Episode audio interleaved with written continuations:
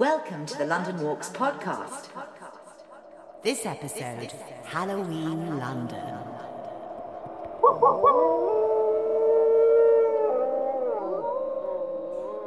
So here we are, Adam. It's uh, it's that time of year again, isn't it? It's that time of year again, Andrew. It's Halloween. We're on Halloween. the cusp of Halloween. I've just finished Ghosts of the Old City, and uh, you've just finished your walking tour. Hidden pubs. Hidden pubs.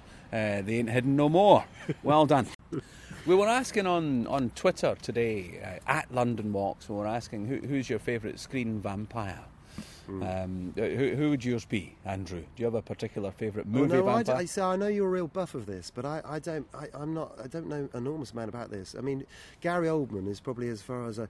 I mean, who was that? There was one great one, wasn't he? Who was the? the, the was he Romanian? Who was the? Bela Lugosi. Him. Yeah, the original. but he um, was frightening. He was terrifying. the original American uh, Hollywood vampire, yeah, the, uh, or Dracula, um, where we get the idea of the opera cape and the, uh, the the evening dress and the, the Middle or Eastern European accent. Yeah, he's uh, really the, the, the, the cinema benchmark. Yeah.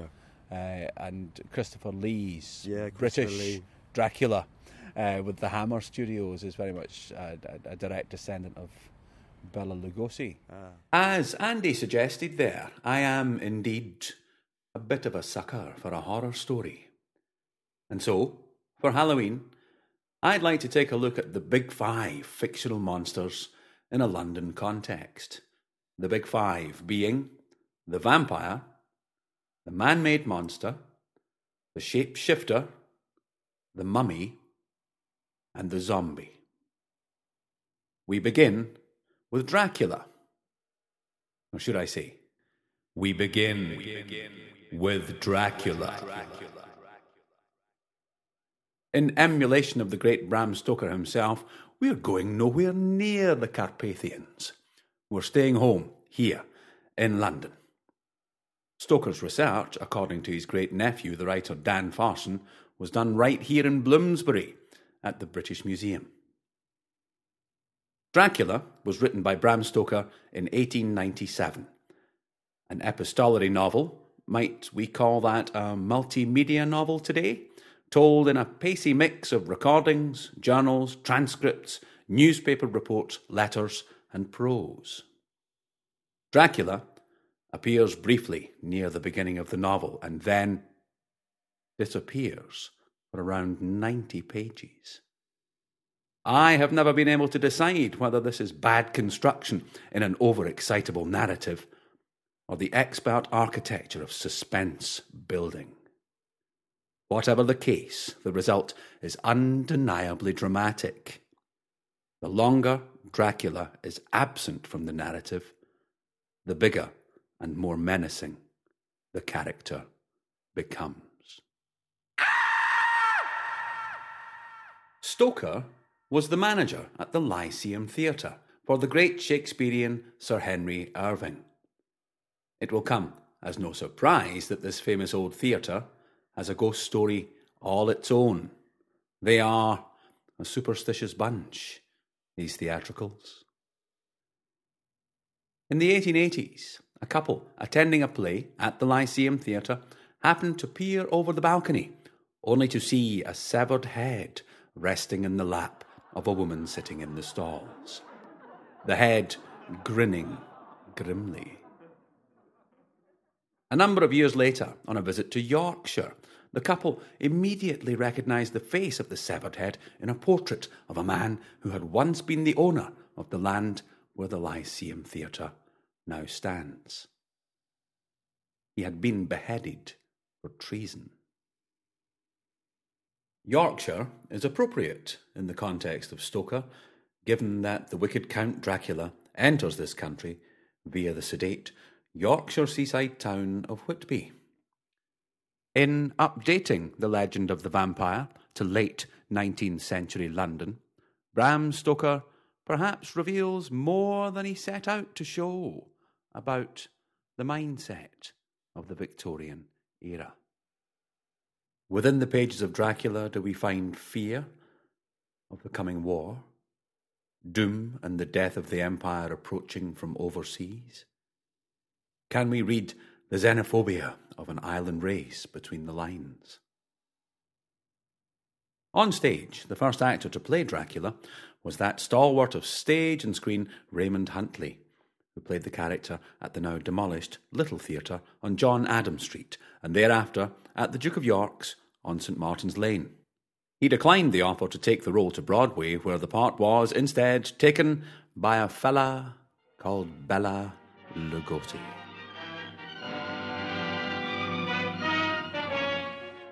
I am Dracula. Stoker is said to have been inspired to write his tale following a nightmare brought about by eating too much dressed crab late at night. In this, his tale has something in common with the other central pillar of horror fiction, Frankenstein.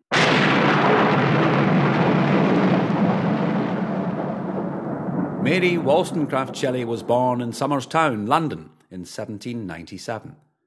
Her most famous work, Frankenstein, or The Modern Prometheus, was written in the aftermath of a nightmare. At this point, we might also nod to Robert Louis Stevenson, whose strange case of Dr. Jekyll and Mr. Hyde was also born in the clammy grasp of Morpheus.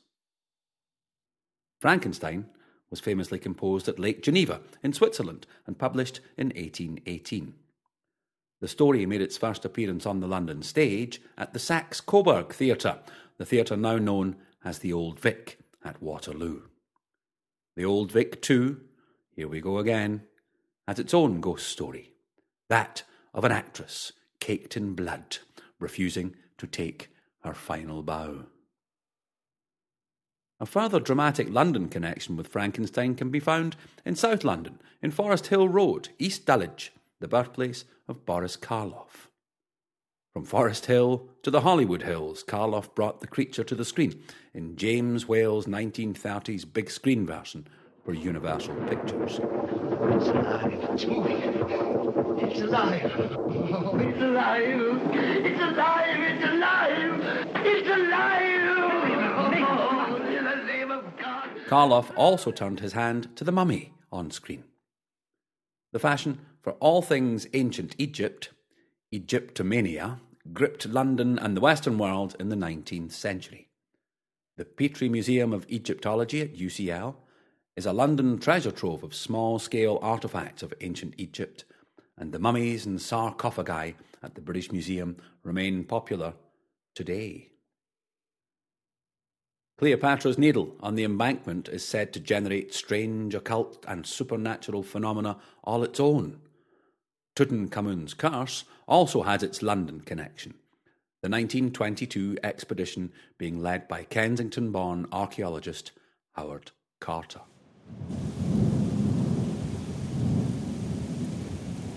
The death of amateur Egyptologist Lord Carnarvon, present at the opening of the tomb, from blood poisoning some six months after the exhumation of King Tut's treasures, spawned the enduring tale of the curse of the Pharaohs. And, sure enough, every man involved in the breach of Tutankhamun's tomb in 1922 was dead within 60 years. Dracula, Frankenstein's monster, the mummy. Christopher Lee, the legendary screen actor who died earlier this year at the age of 93, played all three.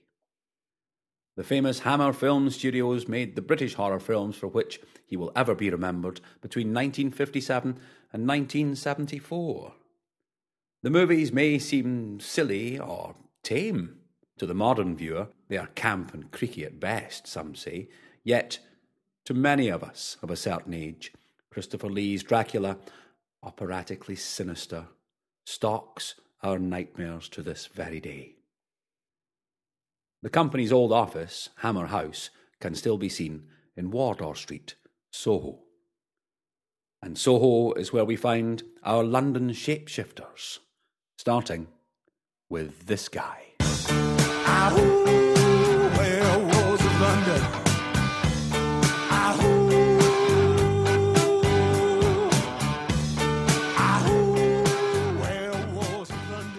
Warren Zevon's 1978 track Werewolves of London features Lee Ho Fook restaurant in Gerrard Street, Chinatown, now the less lyricist friendly Dumplings Legend restaurant, where the hairy handed gent who ran amuck in Kent goes to have himself a big dish of beef chow mein.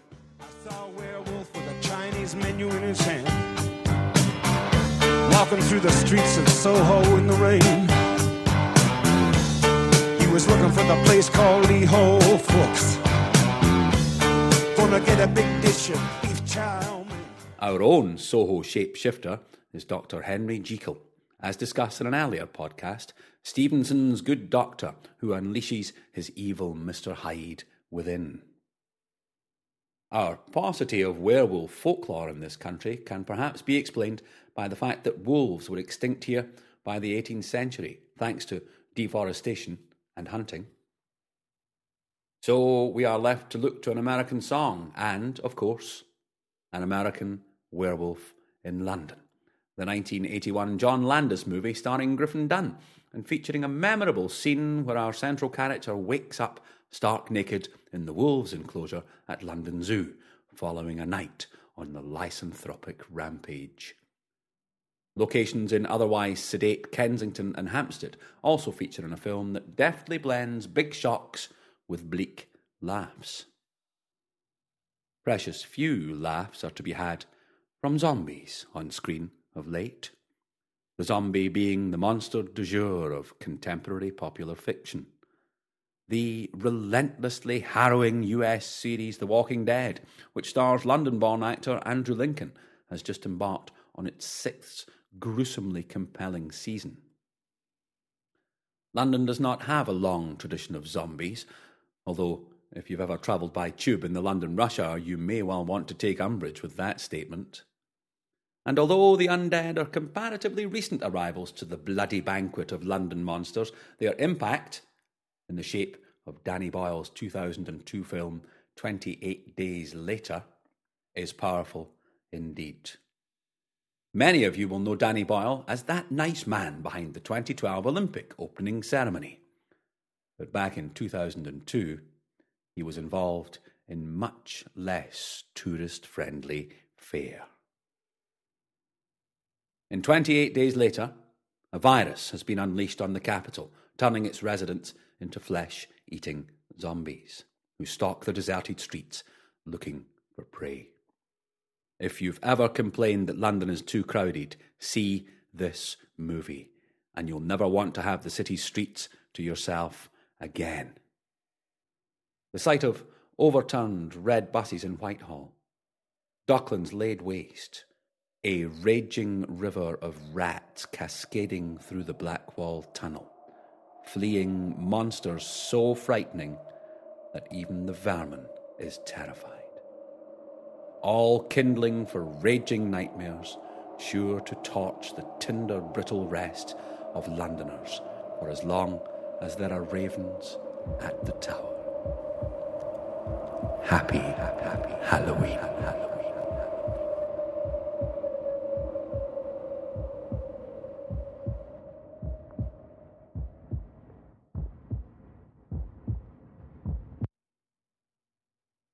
The London Walks podcast was compiled, produced, and presented by Andy Hallett and Adam Scott Goulding.